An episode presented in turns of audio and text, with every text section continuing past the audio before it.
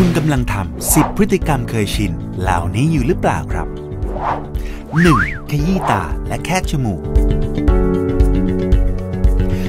2. เมื่อคุณถึงบ้าน ทิ้งตัวลงนอนบนโซฟาทันที ไม่ยอมอาบน้ำเปลี่ยนเสื้อผ้า 3. หยิบจับสารพัดสิ่งแต่ไม่ล้างมือ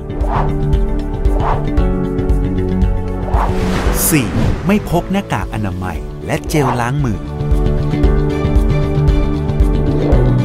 5. อยู่ใกล้กัน ลืมเว้นระยะห่างอย่างน้อย 1 เมตร 6. กอด หอม จับมือคนรัก และคนในครอบครัว แค่ระยะเดียวเท่านั้นครับ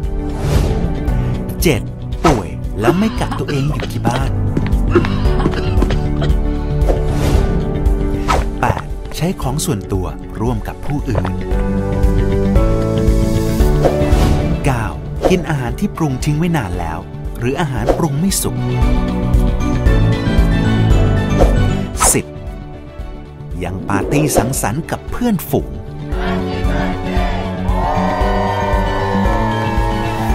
เลิกซะเถอะครับ สิบพฤติกรรมเคยชินเหล่านี้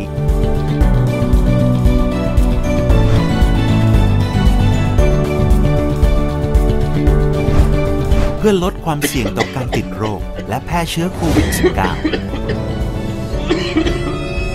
ร่วมกันรับผิดชอบต่อสังคม เริ่มได้ที่ตัวเราเองครับ